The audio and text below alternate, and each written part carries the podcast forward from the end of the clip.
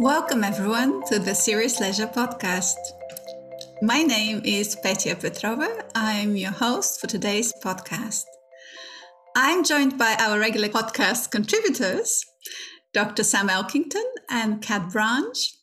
Sam is from Teesside University. He's our serious leisure expert. Welcome, Sam. Hi, Petya. Nice to be back. Thank you very much.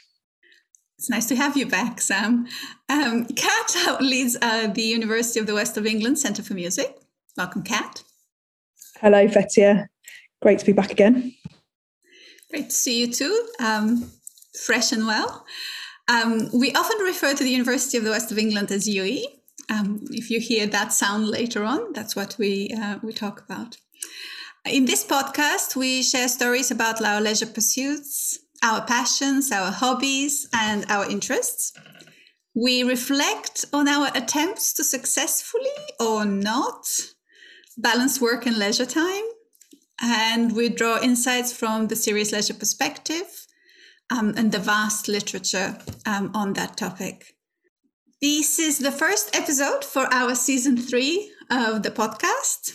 Um, we're recording this in January 2022.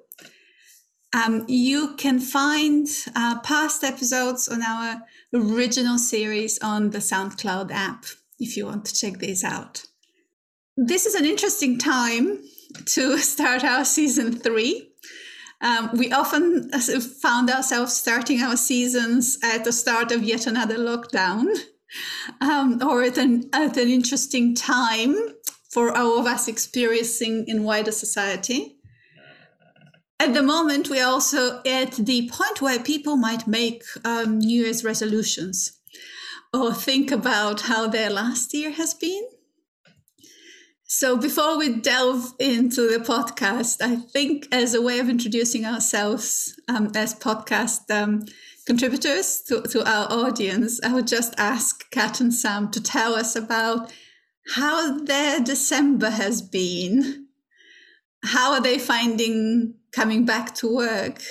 And how their the place of leisure has in their lives has changed morphed. What does leisure mean to you? What are your hobbies? Etc etc um, kat you had an interesting december.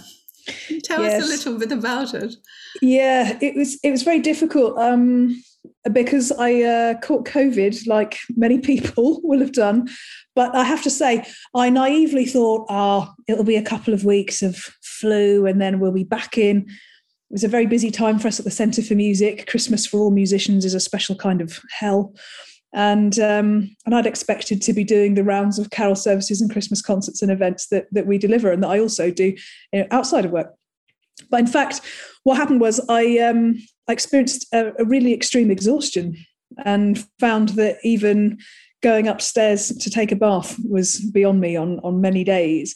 So it completely slowed me down, and I, I think I resisted this for two or three weeks, thinking, uh, "I'll be fine, I'll be fine in a minute," um, and then somewhere in week four started to accept that that wasn't what was going to happen. And i actually just need to change my mental attitude because in fact i was creating more mental exhaustion by the continual disappointment and surprise and frustration is a ridiculous waste of my energy and so whilst i'm really pleased to say i'm um, starting to function a lot better now, it's definitely repositioned my priorities because I've had to choose what I'm going to spend the spoons in a drawer on. And if you don't know what I mean by spoons in a drawer, this is a common way of measuring energy as an analogy which you might have heard about.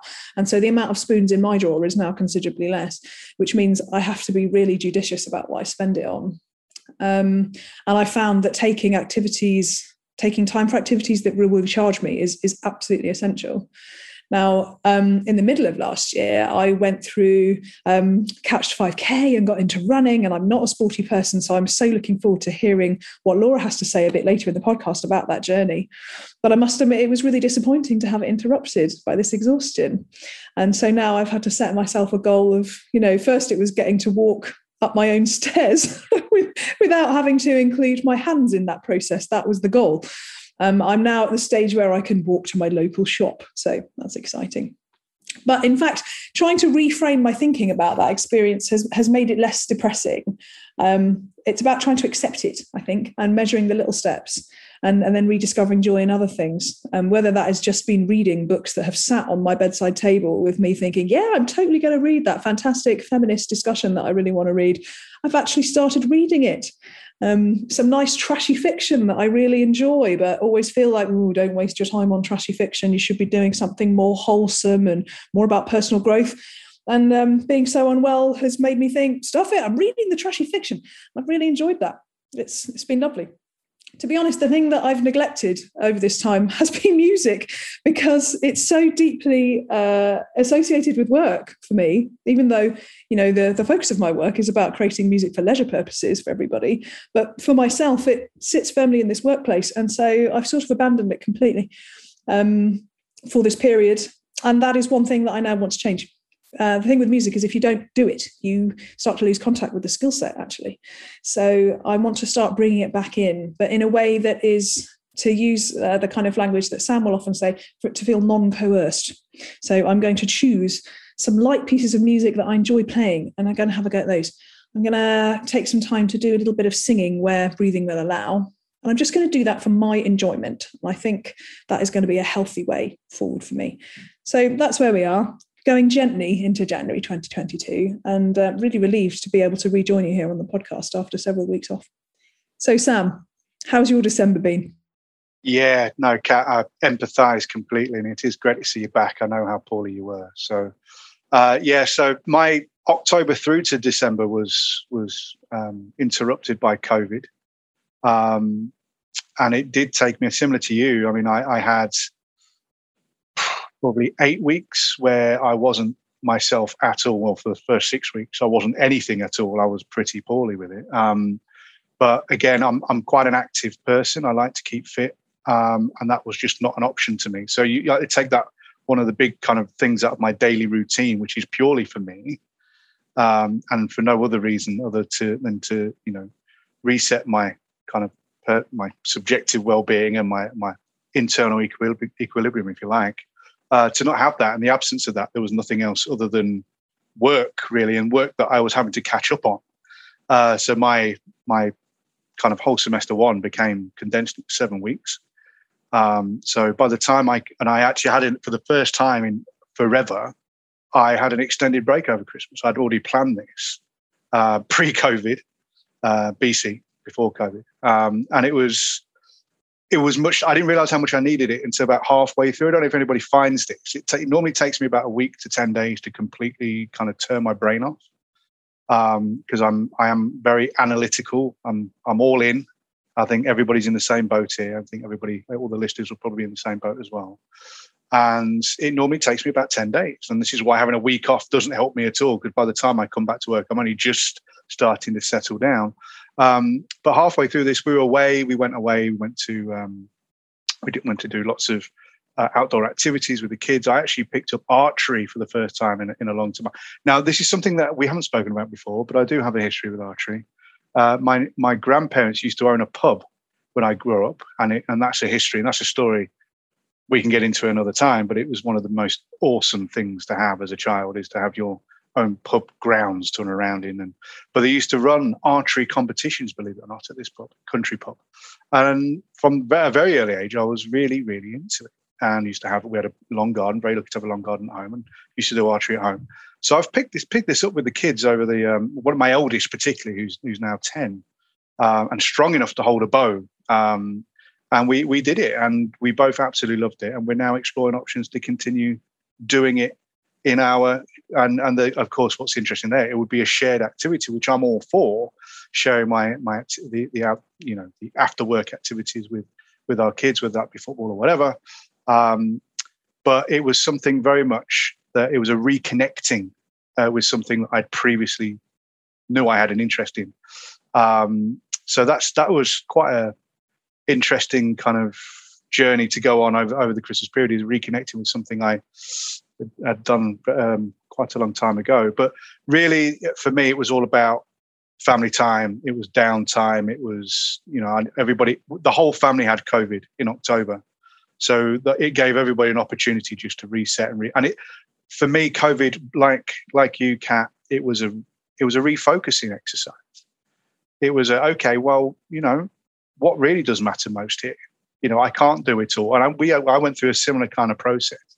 Uh, and actually, I feel quite at peace with, you know, I've, I've actually spent most of the last night and this morning just going, right, what matters most to me in the next six months? You know, planning my time and prioritizing me first. And, and COVID will do that to you, I think. You know, that's my, I certainly share that with you. So, yeah, Christmas, um, December was that. It was, and then you're coming back, and I do sense a slightly different view or worldview as a consequence of that. And you know that so that what matters most kind of question. You know, uh, I also um, was reminded of a book that I read about uh, sports performance. Bear with me. Uh, and it, the book's called "Will It Make the Boat Go Faster?" And it's really interesting because it's it's it's all about okay, well, if you want to perform at your your the, the best level, at your high, you know, you'll perform your best, whatever that might be. Now, what are the things that you're doing, and will it make the boat go faster? And by that is, will it help in that overall goal of doing whatever it is you want to do? And and you know, do you actually have a sense of what that goal or those goals are? And I think we get so bogged down in our day-to-day routines and competing, you know, tensions of this, that, and the other. And typically, you know, work is probably 85% of that that we don't really spend any time thinking about whether it's making the boat go faster. The boat, of course, is ourselves. So I think that's that that was something that really hit me over the over the festive break. Something I've certainly heading into 2022 with a kind of bolstered sense of right, okay, whatever I'm doing, will it make the boat go faster? And, and like I say, the boat being myself and my my own well being. Um, so yeah, I can. I think me and Kat have had a uh, similar, but obviously different experience, but it, it's certainly similar in terms of that re- that realization. Um, but so certainly looking forward to 2022, doing more of this.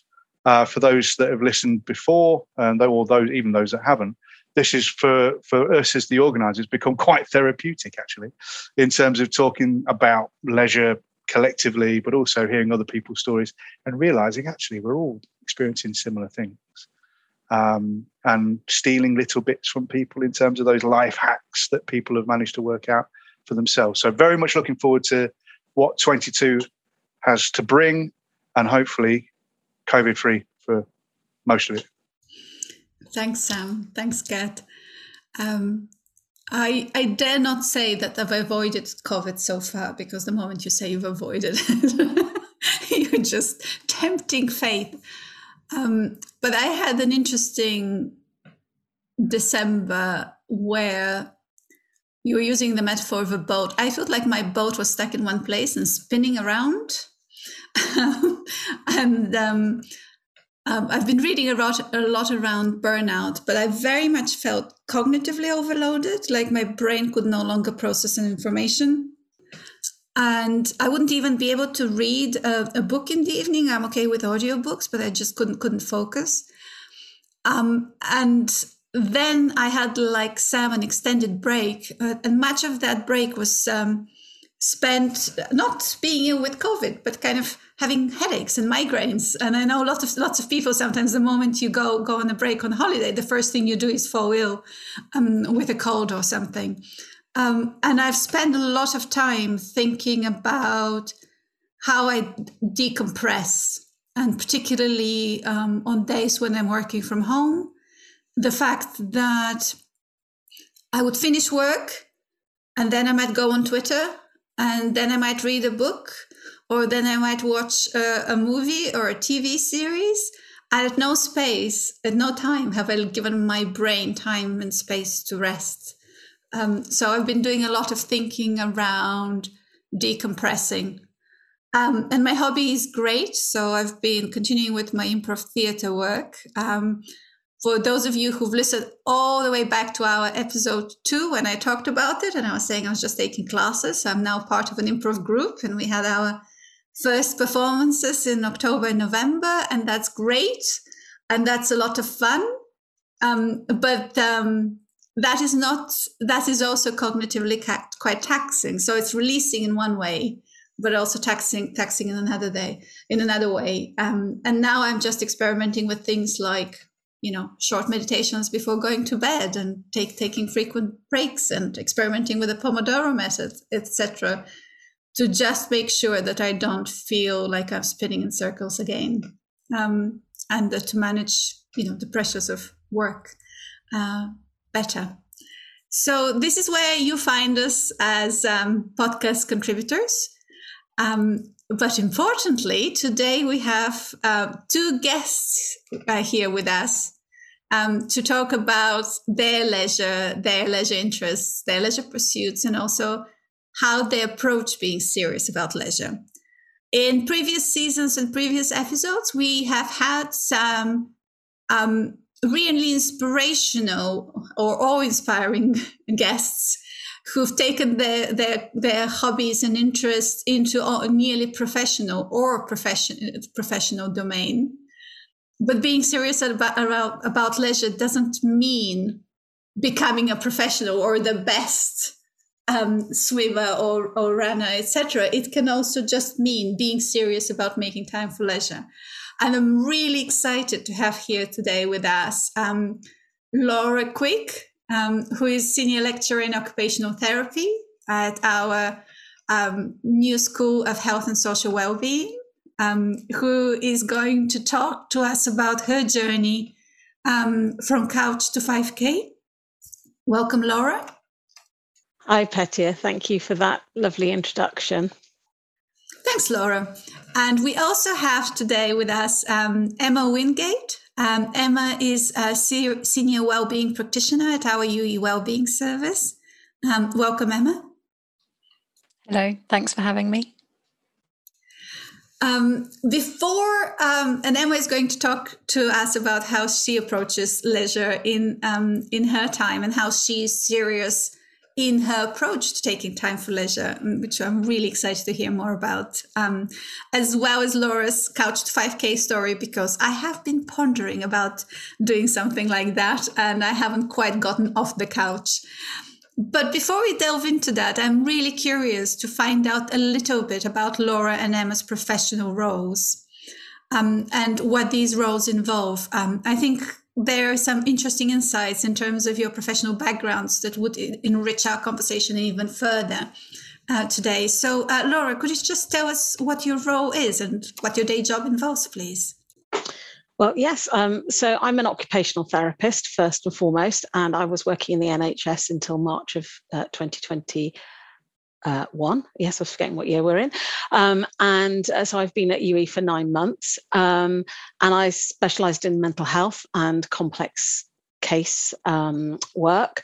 Uh, so I was um, had a specific interest around um, sensory processing and supporting people with complex diagnosis, so something like Huntington's and dementia, and trying to understand their world and understand how um, they understood their world and how we could enable them to engage in the things that were important to them. So we use, uh, as part of our intervention strategies, we use occupation. So we use leisure um, roles and, and previous occupations and, and, and new occupation, exploring new things as people go through major life changes due to their health um, and support them into becoming engaged back in the world that they want to be engaged in. So it's a very positive profession um, and it's a very uh, moving forward profession. So having done 22 years in the NHS, I was very keen that I read the help support the next breed of OTs to come in to the NHS who are desperately needed due to COVID and the experiences that Kat and Sam have had around long COVID and fatigue and things. There's a huge need now for occupational therapists and physios to, to support that rehabilitation process for people. Um, so so yeah so that that's where i come from and and uh, and that's why i approach maybe the couch to 5k maybe a different way than others would do Thank you, Laura. Um, I can't wait to hear more about it. Um, Emma was uh, one of our guests who approached us and kind of volunteered herself um, to, to be a guest. I, am afraid I volunteered Laura. so um, but I, am always very curious about um, when when people why why um, Emma volunteered um, to to be a guest in um, in this podcast, and I have a suspicion that it also has something to do with Emma's day job. So Emma, can you please tell us about your day job, please? Yes, of course. So um, I am a senior wellbeing practitioner at UWE. I am one of the counsellors that works within the wellbeing team. Um, we have a fabulous mixed interdisciplinary team. Um, so we've got team of counsellors, we've got team of mental health practitioners who come from a variety of backgrounds, including things like occupational therapy and social work, um, and also a specialist drug and alcohol practitioner.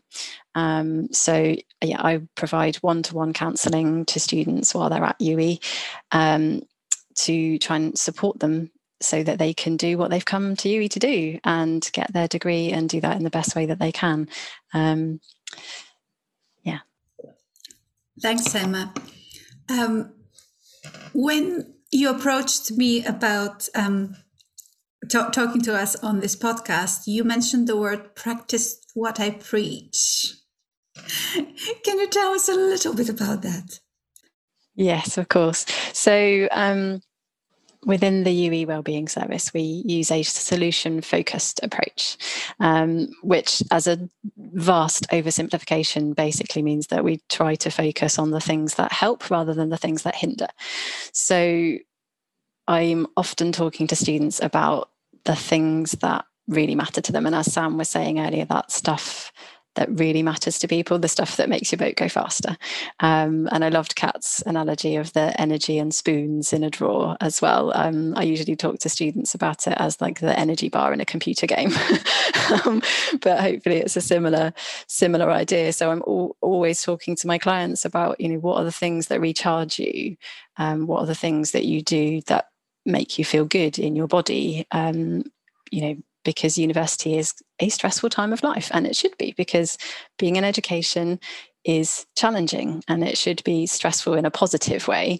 Um, but part of what i'm sort of picking up over the years that i've been working as a counsellor in higher education is that there's a real focus for everybody who comes into it with you know i must get this particular thing at the end of it. You know i have to get a 2-1 or i have to get this particular um, grade so that I can then go on and be successful in the career that comes afterwards. Um, and I just think in our society and our culture generally, there's so much focus on outcome and goals and measurement and like, is what you're doing getting you closer towards that goal that we've completely neglected that idea of um, actually time doesn't always have to be used efficiently.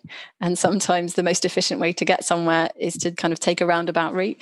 Um, I think it was one of the things that came up in your really early podcasts. And actually, for me and my connection with this podcast, I started at UWE in September 2020. So we were fully remote. I wasn't able to go in and be with my colleagues physically. Um, so I was just getting to know my team and I was getting to know the organization completely online. Um, and this podcast was one of the things that I found that helped me kind of build that sense of connection to UWE. And, and I was so delighted in the early part of the podcast to hear the kind of conversations that, that you've, got, you've had today um, to introduce yourselves as well. I feel like we've the podcast has come back to the place where it started from of you know uh, rather than focusing solely on on mastery and people who are doing their serious leisure pursuits in a very uh, in a very advanced way. Um, I'm I'm kind of here because I want to be like the anti-perfectionist. um, let can we be beginners? Can we, um, you know, do what's possible? A bit like both Kat and Sam were saying. Actually, you know, if you do, if you have a serious illness, or um, if there's other kind of stressful things going on in life as well, it's sometimes it's about still being serious about your leisure in making time for it um, without having to Petya sort of summarized it earlier um, when she said that idea of being serious about leisure rather than having a serious leisure pursuit, because sometimes it's about what is possible rather than big, high achievements. Thanks, Emma. Sam, would you want to come in? Yeah, no, I just want to follow up on that. And I think that's a really important distinction to make. If we come back to you know the word serious um, and the connotations that brings, obviously, uh, drums up all kinds of it. It can have, and I'm sure um, Emma, well, actually, both Laura and Emma in both of your lines of work, you know, you're having conversations, a dialogue there where things are very serious. You know, there are serious conditions or consequences or, or um, challenges that uh, individuals face. Um, but actually, the, the, the, meaning of the word serious in the context of leisure, as we're as we're talking about it here, is is it really that earnestness. You know, it's, it's a it's a commitment, it's an attitude uh, towards leisure, as opposed to being that you know what serious would if we were to talk about serious academia, for example, you know, academia would have a very different connotation of the word serious, wouldn't it? So, you know, I think that disconnect and that, um, you know, disaggregation with, you know, the, the, the personal, or sorry, the professional mastery and then the serious connotations of that. Are you serious about your job role? Well, yeah, I am. But, you know, taking leisure seriously as we've just discussed and as Emma, as you've just outlined there, I think is it has a different connotation. It's that earnestness. It's that doing things for the sake of doing it to the best of our ability, and that ability might well be as a novice, but it's because of what the benefits that it's deri- it derives for us personally. So yeah, wonderful distinction. Yeah, I think in a therapeutic um, context, we would usually talk about that idea of being int- intentionality or at least that's how I would say it as well. You know, being intentional about what you spend your energy on, being intentional about what you include in your life. Thanks, Emma. Which brings us nicely to Laura's story about intentionally getting off the couch. Segue. Um, intentionally getting off the couch and trying to uh, run 5K as a novice and maybe working within what's possible, I would assume.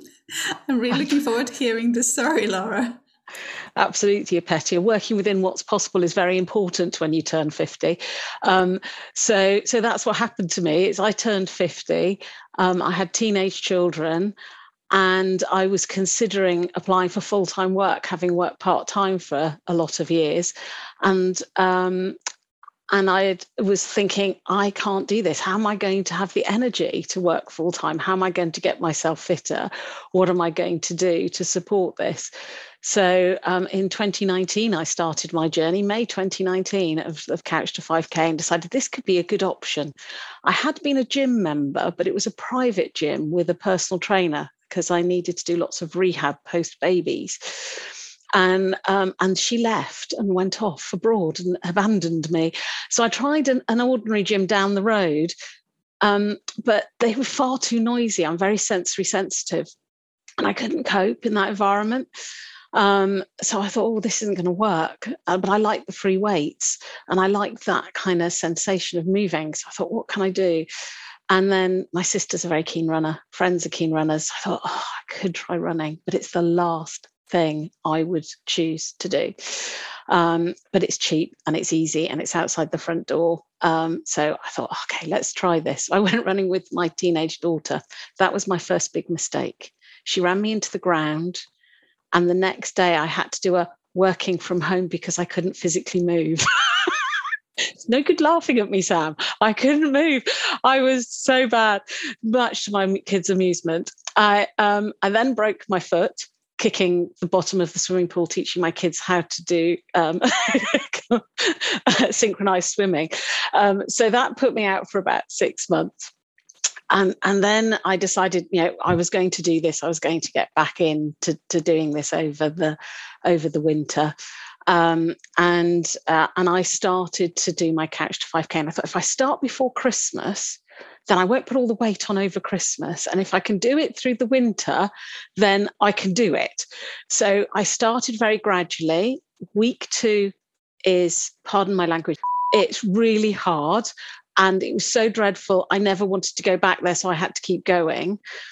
And, and I was doing, and by week five, I'd got it. I, but it took me seven weeks to get to week five because I just keep repeating or walking a bit and then doing a bit. Um, and I and I suddenly found myself wanting to go out even when it was raining. I needed to run which was a very strange surreal experience. Still was really hard work for the first 10 minutes until my my lungs finally gave in and i could breathe. And then um, i was doing really well but i had this bit of a tight calf muscle was taking a bit of care with it um, and then I um, went to a friend's wedding and pogoed the night away in flats because I was looking after my calf muscle. Completely tore my calf muscle because normally I dance in heels. so I was gutted. I was absolutely gutted. And then we went into lockdown. Um, Sorry, Laura, before you continue, for our audience, there was a big cringe for all the faces I currently see on Zoom. It's like you did what? Ouch. Oh no, that sounds horrid. It, it was. It was quite painful, it has to be said. Um, more emotionally, um, struggle as well, having finally kind of conquered the feel of getting out and doing exercise. So I really feel for you, Kat, about that, not being able to get out and do it. Um, and then uh, and and I saw a very nice physio who gave me lots of um, TLC and exercises, and basically had to rest it and start to do these specific exercises to stretch it out. And I hadn't been doing the right exercises after running, so I hadn't been doing the right cool down. So that's what had caused it, and the the dancing was just the final straw. Um, so then in the August 2020, I decided that I needed to get fit. Um, I was looking for full time work. I needed to get fit. And I did start running again with my teenage daughter, but I also went with my neighbor who's similar um, fitness and age as me. And we would plod along, and my daughter would run off ahead of us and then join us back at home. Um, and uh, and we just plodded through from August 2020 to March 2021. So I finally did my first 5k run um, on the Sunday before I started work here at UWE. And and it was and it was very very rewarding. And what we did is we just um, took our time over it we repeated weeks. If we only did two runs that week, it didn't matter. We just do a bit more or just stay where we were. Um, we were helping each other through life events and, and what was happening in terms of COVID and business closures and family illness and everything else. And, and this kind of just running together kept us going really through it all. And uh, and it was just yeah, it was just a, an interesting time of doing it. The one thing I would say at the end though is I ran the 5K, but not in the 30 minutes. I got to three and a half K in 30 minutes. I'm a very slow plodder. So don't expect yourself to get to 5K by the end of the training. Um, take that pressure off yourself. It's more about the running for 30 minutes.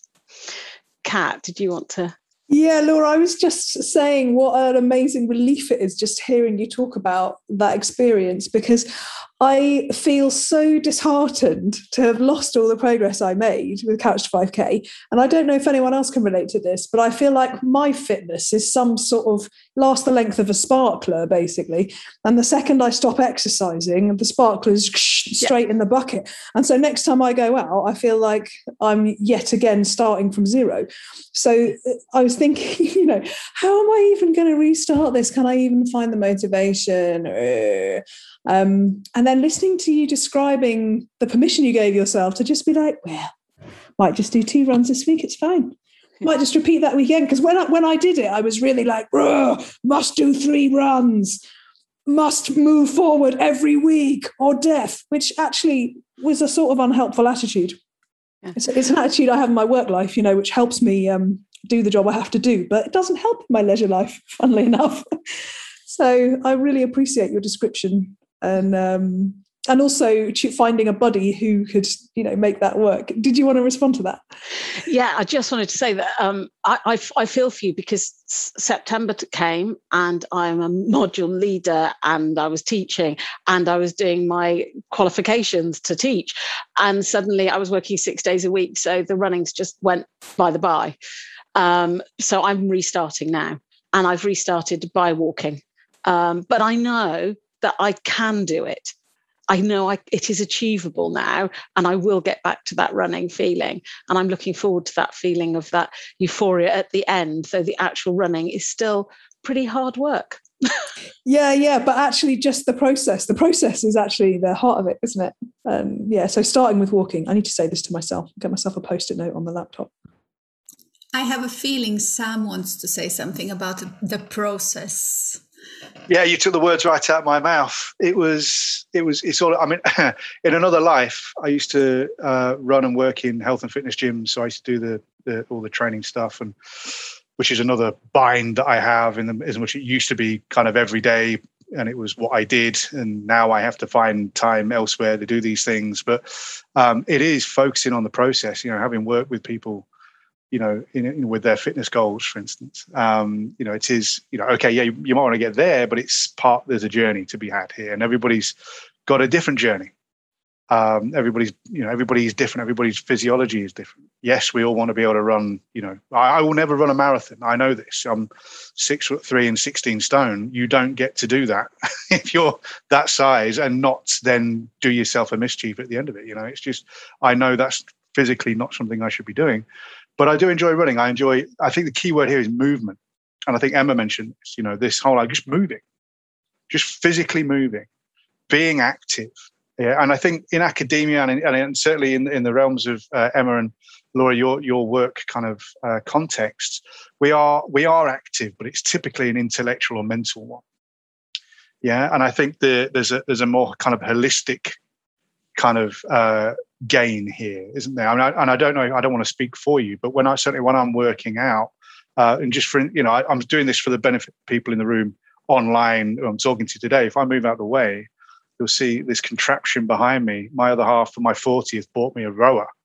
Um, so I, because when when lockdown came, I couldn't get to the gym. I like free weights. I used to do CrossFit, all of this kind of stuff. I don't get to do that at the house. You know, there isn't the space. I've got two small humans running around. You know, there's health and safety issues. Um, but the you know I can lock the door here and, and I can row for as long as I want um, now, and that's really been a game changer for me. So, but the it's the process, but it's the it's the getting up and going out bit.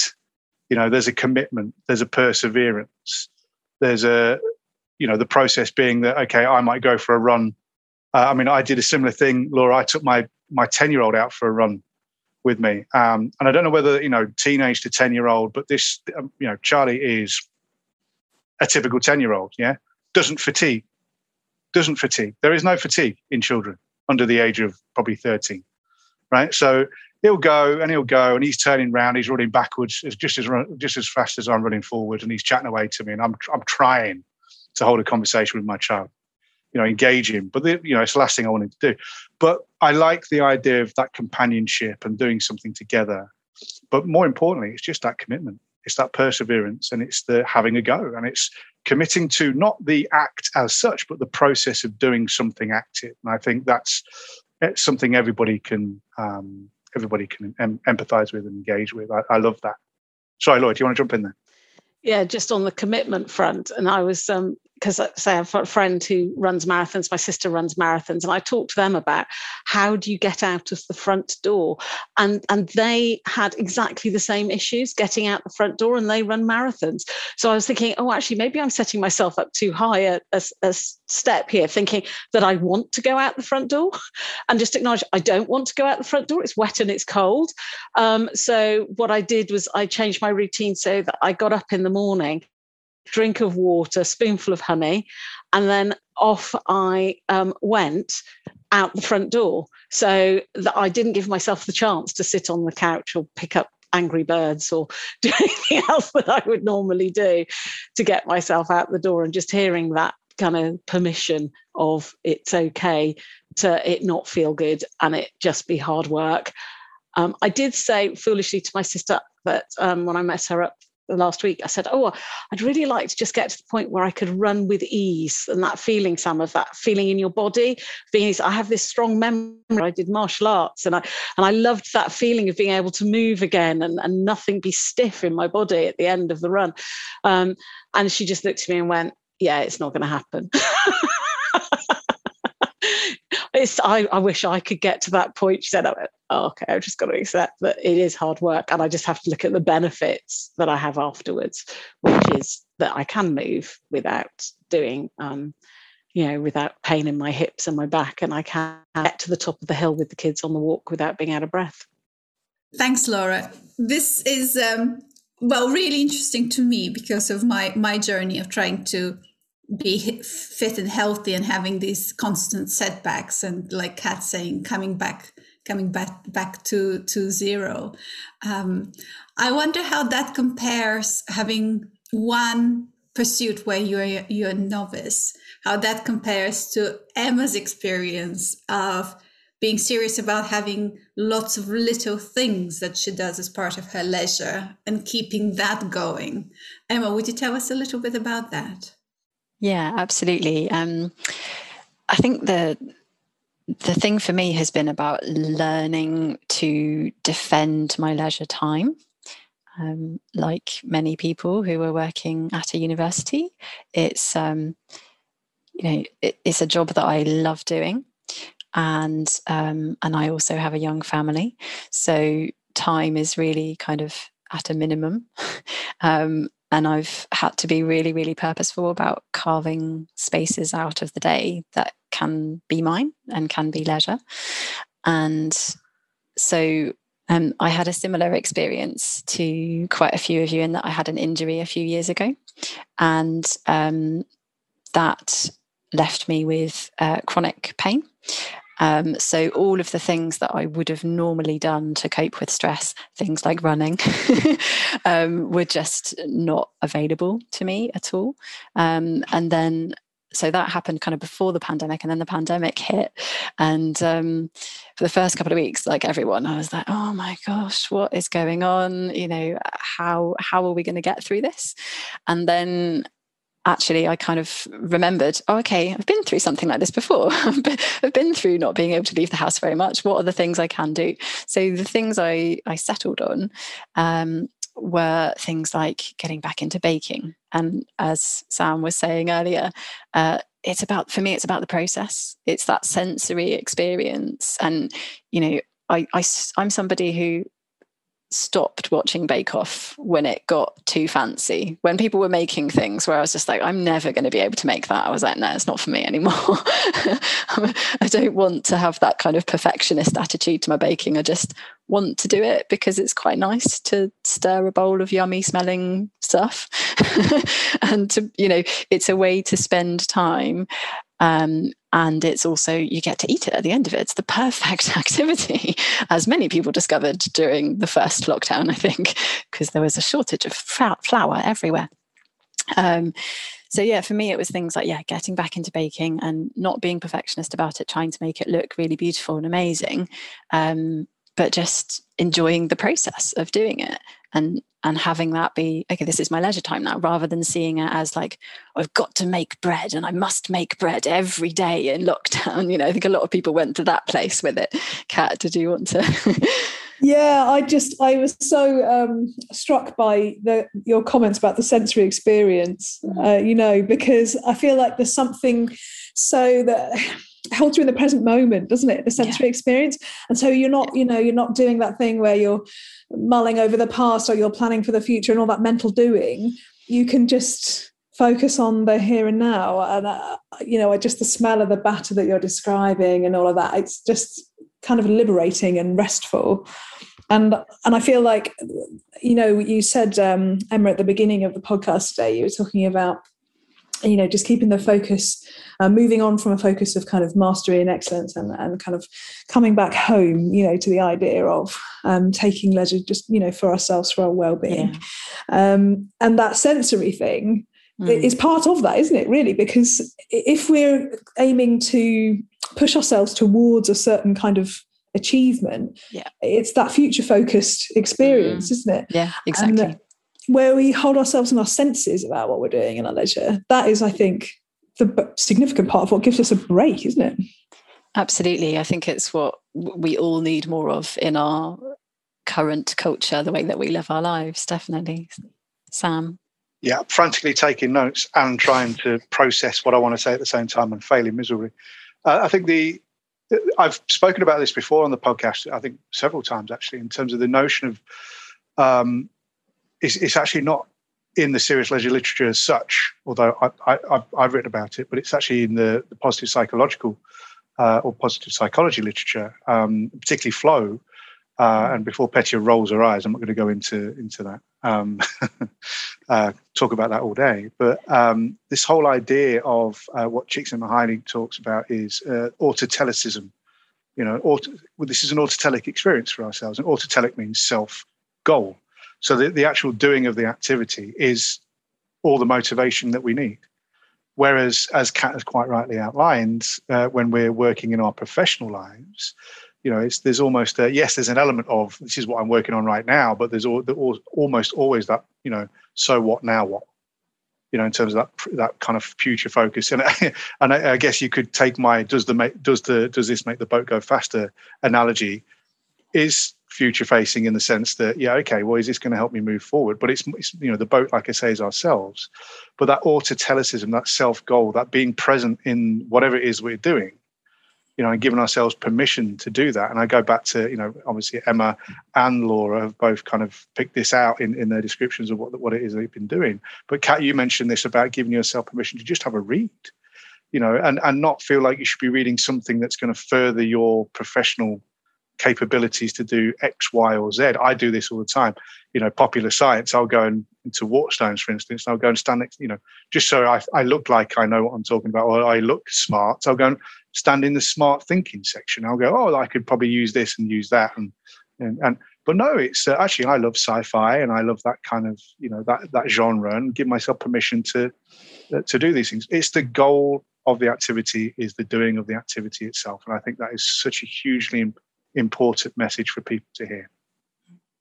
I just wondered whether, um, whether for you, Laura, that that you can relate because you know with, with the running, I, certainly when I was doing Couch to 5K, I'd have to say the sensory experience of the actual running was probably not high up there on the enjoyment with the rain in my face and the waiting for the breathing to settle down. I'd take the baking any time over that. Um, but there is still definitely this well-being benefit, isn't there? I wondered what that's like for you, whether you could d- describe it for us a little bit.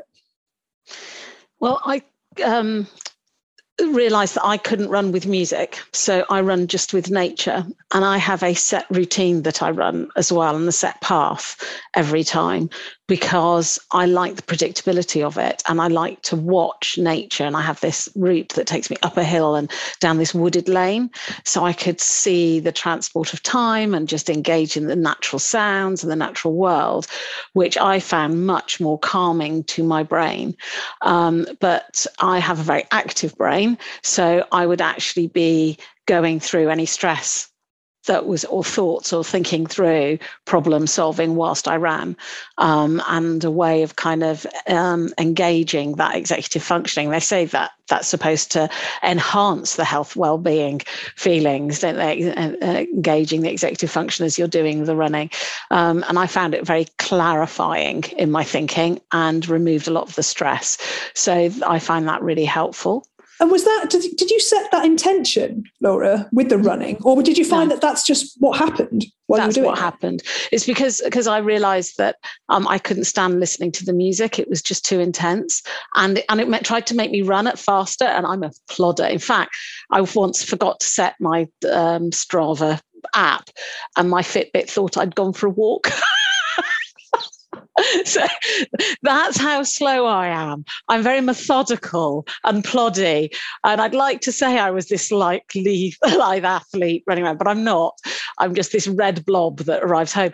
But when I come home, I feel I feel much lighter, less stressed. I'm just more able to move. I, have incorporated Pilates moves into the end of it, so that that's the stretches I do. So that's helped with my health and well-being. And I just feel, yeah, um, and and I sleep better and my hormones are better and just everything's better. So I know there's a big long list, a heavy list of why I should go out. And I'm still trying to weigh that up against the going out and starting running again. Um, and I will do it. And you'll have to keep me some ownership around it. But I will will get out there because it is it is a positive experience in the end. Sam. Yeah, and I, I I, lo- I just love the honesty here, you know, in terms of this is exactly how everybody else is feeling. I think so. Working in gyms, January was the time, right? So we, we typically see a bit of an uptick in, you know, members this time of year as people come, you know, guilt ridden post Christmas and, and want to, you know, lose some weight. Um, but we'd always there's always there's a high level of, of attrition, right? So the typically it's funny you gave a similar kind of time frame. So you you were talking kind of six weeks in you know you were still kind of on the fence as to whether this was going to work for you. But actually six to eight weeks is where your body starts to react positively to the exercise. And bearing in mind you know if you've gone from being relatively inactive to being active you know there's there's a physiological shift not just a psychological shift but also a physiological shift that needs to happen. Um, the psychological shift of course is probably the most important one because it's the one that gets you out the door and you know gets you out of bed and put, kicks you out the door again the next day. Um, but this this whole kind of bodily experience, I think, is something crucial. You know that you know you talk about the sensory; it's bodily, isn't it? You know, we live we live. There's no there's no choice. If I'm lifting heavy weights, I can't really be thinking about much else other than you know lifting that particular weight. If you're going out running, you've been running for you know 20 or 30 minutes well you're going to have to run for another 20 30 minutes to get home. So there's no other option really for you. You're in you're in the moment. It's that bodily experience. Uh, and i think that's something that is again we need to emphasize. It's being emphasized. We need to you know and you started you've all been describing this in terms of i start to i gradually start to value that experience for what it provides. And it provides slightly different things. I'm with you in terms of if i'm really struggling uh, mentally that day. I'll have a workout. I'll go for a run. I'll do something that involves physical movement because typically that that for me recalibrates things. Or you know, I'll go out and I'll not necessarily intentionally think about what I'm working on, but what'll happen is I come back and you know my brain's been cleared. It's like sieving through all the all the rubbish, and you come back and go, oh, okay, that's that's that's it. That's the issue. Or actually, no, it wasn't that much of an issue in the end you know, and and and that'll be fine. But just to mention that, you know, what we're talking about here really is this is what's in the serious leisure perspective or the realms of the serious leisure perspective is a hobbyist pursuit. You know, it's a sport or game-like involvement in our leisure time, and and you know, there are no rules really in hobbyist pursuits um, of this nature. Rules are largely self-determined um, although we might be looking to others, i.e., you know, the serious runners. Um, we've had some pretty serious runners on the podcast, uh, shall we say? Um, so I certainly wouldn't be putting myself in that category. Um, but you know, the key distinction here is that it is about that.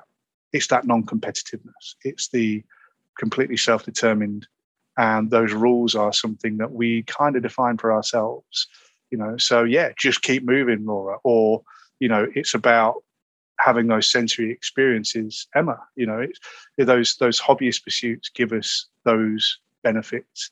And they are they are social and individual uh, in, in, equal measure um, for, for both of you in terms of how you describe things. But one thing i wonder then is you know that hook you've both talked about the doing of it the importance of doing of it and then the continued doing of it in the nature. Of, So what's the what's the hook then for you? So you've done it now, and you've been doing it for a while. These various kind of hobbyist pursuits. Well, what's the hook? What's what's bringing you back? I mean, we you know, it's all it's kind of tacit in in what you've been what you've been outlining, but um, Emma, I wonder what is it that brings you back? What is the hook that, that brings you back? Yeah, for me, it's that sense of space and like claiming space for myself. So in my job as a counselor, what I do all the time is I hold space for people and what they're bringing. That's what I do in my job. um, and for me, being serious about leisure is about claiming that time, claiming that space, and having that kind of expansive opportunity where you can reflect. You can, you know, you don't really get into that kind of deep reflection on stuff if you're constantly trying to work out what's the problem yeah and i think this is something i see a lot of the time for students as well. They sort of get into this mode where they feel like they have to be studying all day and all night and it's got to be all the time because otherwise it doesn't count. And actually what you know i think we all end up missing this as a cultural thing. It's not just about students it's in our society at the moment. We we end up being switched on all the time. So we have no time to switch off when actually that's really where a lot of the kind of creative problem solving stuff can happen. Um, and I have my own views about why, particularly in education, I think we've gone down a, a long road of that. I think um, for me, Sam, it was the um, it's the the flow at the as I went out post Couch to 5K and started just to run, and we started to try to extend to actually make it to 5K, which I finally did and swore I'd never do again. Um, but it was that, that kind of um, that feeling of getting flow and getting lost in the movement and just running would happen for the middle 10 minutes of my 30 minute run. So um, the first 10 minutes was just getting my lungs to relax and getting into the into the pace. And then 10 minutes I would just be running and enjoying it and enjoying that sensation. And then the last 10 minutes was getting out of running out of steam and just keeping going and trying to extend getting up that hill or whatever it is. Um, so that I, I, strongly remember that feeling and really enjoying it and having that sense of flow and being able to not think about anything else emma and just that feeling of of just going with it um, which is what's attracting me and making me think i will go through the pain of of restarting and getting mm. back into it and hopefully build a routine so that next september when it all goes mad again i can then keep doing it. Yeah. Yeah. And I, I think what's really key here is is making it part of a routine it's a habit you know, be, keep, you know, being or seeking out um, routines that are to uh, at service of our personal health and well-being is habitual, you know, and it goes the other way, you know. So that this is an intentional act, but you know, if we're mindlessly going about our day, it also works the opposite, doesn't it? You know, in terms of well, it, the habitual, you know, non-activity or disengagement. You know that's the easier option isn't it? It's oh well, i'll just i'll just I'll, you know i'll tap out. Oh, I'll, I'll not do this today. I'll do it tomorrow or whatever. Um, but you know it is still a process. It's a process and you've talked about there kind of literally you know a literal process of okay to find the enjoyment in the activity largely it's kind of retrospective enjoyment right? Most of the time when you do anything kind of physically active of this nature um, you know, there's there's a it's kind of retrospect. It's after the fact. You look back and you go, actually, and actually physiologically, that will you know your body's flooded with endorphins and everything else, so you got that kind of natural high from that. But it's you're looking back and go, actually, I did that. You know, that kind of vindication of the effort of the initial commitment to leave the front door. And you go, okay, I did that. I can do that again. Um, and actually, I feel really good. I want this feeling again. And this is this is you know that kind of repetition of habit you know and then you get to a point where you go okay well i feel the absence of this now having found a habit which i feel kind of personally connected to and is making me feel good about myself. And i think that's something that we we don't really spend enough time thinking about. We're certainly not taught or, or educated to this in terms of you know that balance between okay yeah work's important. You know we need to do work. You need to try and find enjoyment in your work. But does it define you? You know or, or you know, there's a maintenance side of this in terms of, you know, but what are you maintaining for? Are you maintaining to work more? Or is it genuinely something you find fulfilling in and of itself? And I think it's the latter in both cases. Would you agree with that? I'm sure. I would agree with that. And I also found um, for me as well, it was the pride I had in my daughter getting there before me and completing the Couch to 5K, and the fact that she's using it as her stress management whilst doing her GCSEs. So it just like she went back to school on Tuesday and was out running Tuesday night. And it was just like, and she's had to go back to week two of Couch to 5K because she's not done it for a few weeks. And, and it was hard work. But then she went out for a second run, and that was easy because she's 15 and they just bounce. But it was, uh, it was, it, you know, that kind of just if you can, if you model it, then others around you then start to do it as well. And it's important, I think, as parents, we want to do that for our kids, don't we? I think that brings me back to to why I'd said to Petya before, um, you know, when I met her before the recording, that idea of practicing what I preach. um, you know, if I can't take care of myself, then how on earth am I going to help my clients to, to do that when they're going through a difficult and stressful time? Um, yeah, and and you know the baking is one of those things. The one of the areas where I found flow um, was in colouring in, and it you know it can sound really simple and really basic, but actually it was really really great way for me to get into that sense of flow and there wasn't a kind of building towards like a big project but you know i've got a colouring in book and that's fine. If it takes me another three years to finish it i'm cool with that. Um, but yeah. Um, funny you should mention colouring emma. Um, a friend of mine gave me a cocktail colouring book just as first lockdown started and it's taken me two years, but I did complete it a couple of uh, weeks ago, and I was so proud of that. I think I believe I sent a, a video of, to Kat with all my cocktail coloring, and I think the typical question was, oh, "When am I going to actually try all the cocktails on the on the coloring book?" Um, Kat. no, it was fun. It was fantastic. I loved. I loved um, uh, watching the video of your completed coloring book. Well, one because I love cocktails, but actually the real thing was um, was this the seeing as a physical object the amount of time that you'd offered to yourself to do this activity. And that was actually what really moved me, even though obviously, you know, margaritas would be second on the list. Um, um, well, that is funny, but I was even multitasking doing that because I would listen to my audio books and I can't just listen to my audiobooks and not do anything. And I would, was doing coloring. And the interesting thing uh, listening to both Emma and Laura's stories about the physicality and the switching off. I've been over the last couple of years, kind of almost over COVID, I've been taking adult swimming lessons. I could swim, but I just had no technique, so I'll just paddle. uh, and I've been learning how, how to do that. And the thing that I find both most enjoyable, but also completely almost panic attack challenging, has been being left alone with my thoughts while swimming because the swimming is great for that you're there in the water in the moment but you're not your brain your eyes your ears are not stimulated in a different way um, so at the end of a swimming practice that's the bit that i've enjoyed. I've enjoyed that kind of mindfulness or mindlessness.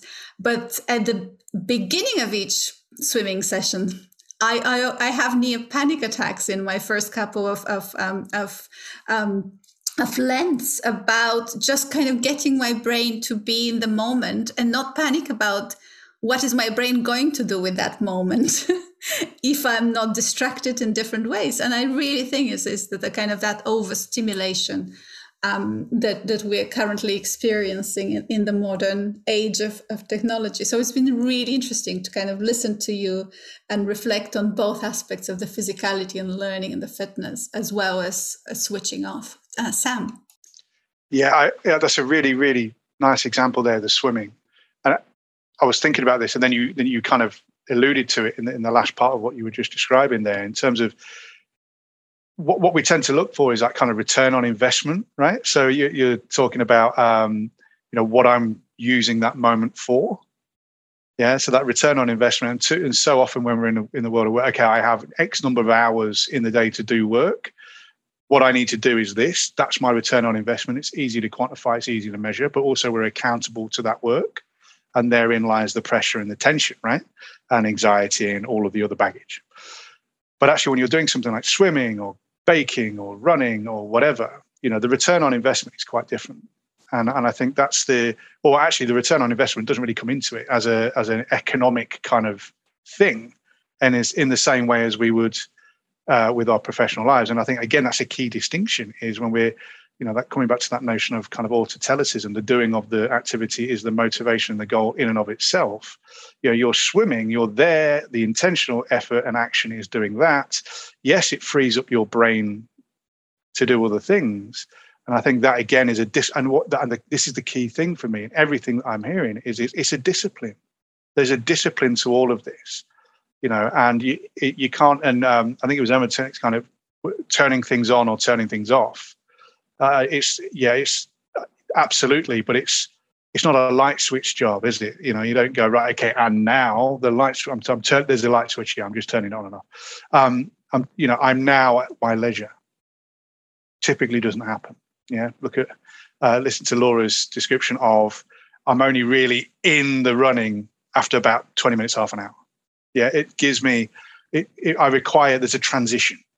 Yeah. Literal and physical transition in most cases. And I think that giving ourselves time, and I just wanted as well, it, just to kind of draw out something else that I, uh, I think it was Emma said, but it's come up again tacitly in everything we've been talking about. Is I like the phraseology used in terms of claiming space. For uh, you know, we've talked in the past on previous podcasts around reclaiming space. You know, that reclaiming of okay, it's reclaiming time and space to do the things uh, exactly right. Yet in terms of liminal, you know, particularly in that liminal space, as um, uh, of of the pandemic. You know, it's that grey area. Actually, it's given ourselves a bit more discretion than we think we do. Actually, we are the masters of our own kind of timetable, particularly when we're working remotely. We've got things we need to do, yes, by certain times, but typically, as long as we're getting those things done. So that, I think that's that's another key kind of point I wanted to draw out here was all of this is an intentional uh, uh intentional act it also requires space, space in terms of time, but also very often a physical space. And actually giving yourself permission to enter and claim that space for the for the purposes of your leisure is a big part of this. Kat. Yeah, that's right. And I completely agree. And I think and I, I think the challenge is, and really the heart of this podcast is about trying to help all of us uh, have to, to be stronger in that boundary making, to be stronger in that space claiming, you know, to feel justified in doing it rather than to feel guilty or awkward about it or to lose sight of why we're trying to do those things and why they're important you know and uh, what the that, that, losing of the liminal space in the pandemic for me was about not having differentiated geography you know for work and home because it all just smooshed together. And so whilst like Sam says, ideally that should mean that when I've done some work, I might then, you know, go and play the piano for 20 minutes for a break because I'm working in the same space as it. But what a shock. That isn't what happened. What happened was at my end of my working day, I'd just carry on working because I was still in my workspace. That's actually what happens. Um, and that and the commute, you know, that perfect sort of liminal zone where you transition out of work, that that that went away, you know. Um, so it takes quite a strong psychological position, I think, uh, to do as Sam has outlined, to say, right, you know, that that sense of intention, that discipline, that doesn't come easy. And so what I'm hoping really is just hearing from you both today that, that that's just so helpful to try and give us that mental strength that commitment that freedom and choice and permission to say right this is this is the space i'm making for myself and it's justified and i'm going to continue doing it. And so laura the big challenge you know for for you from what you've said which i'm going to be joining in with is how do we do that then you know in september and october when it's all kicking off still holding that space you know on the basis that we're doing it just because uh, it helps us. Um, it makes life enjoyable and worthwhile. Helps us. Uh, makes the boat go faster, but not because it's more of not because we're more efficient, you know, but but just how Sam qualified that, making the boat go faster for our well-being. That's what's the boat going faster. I probably have to, for myself, I might change that phrase to make the boat run better because I think if I use the word faster, I can see myself psychologically going, that should mean I'm more efficient. That should mean I'm doing more. That should mean that my personal growth is like on a rocket. No. So I'm going to switch the language to boat running better and picture it as like tranquil and beautiful and think, is this making the boat like that? Um, and to defend the spaces that lead to that. Uh, Petya, I imagine you want to wrap us up. Yes, thanks, Kat. Um, I guess our challenge today would be to imagine uh, what our boats look like and what our boats want to be doing um, to, to, to, stretch that metaphor even further. Um, I'm just so grateful to um, all, all, of your contributions today, to Emma's and Laura's stories, and to um, Kat and Sam's insights. I hope our listeners enjoyed our conversation, um, and I hope you found some solace in our stories uh, and also a little bit of inspiration if that's what you needed and possibly a bit of recalibration about how we should be um, working living uh, and enjoying our leisure time. I hope you like subscribe to this podcast and i hope you come and listen to us again and finally, I just want to thank Helga, who's been in the background expertly recording this episode and looking our, uh, our, our technology needs for today's recording. Until next time, when we keep talking about leisure, work, and well being. Goodbye, everyone.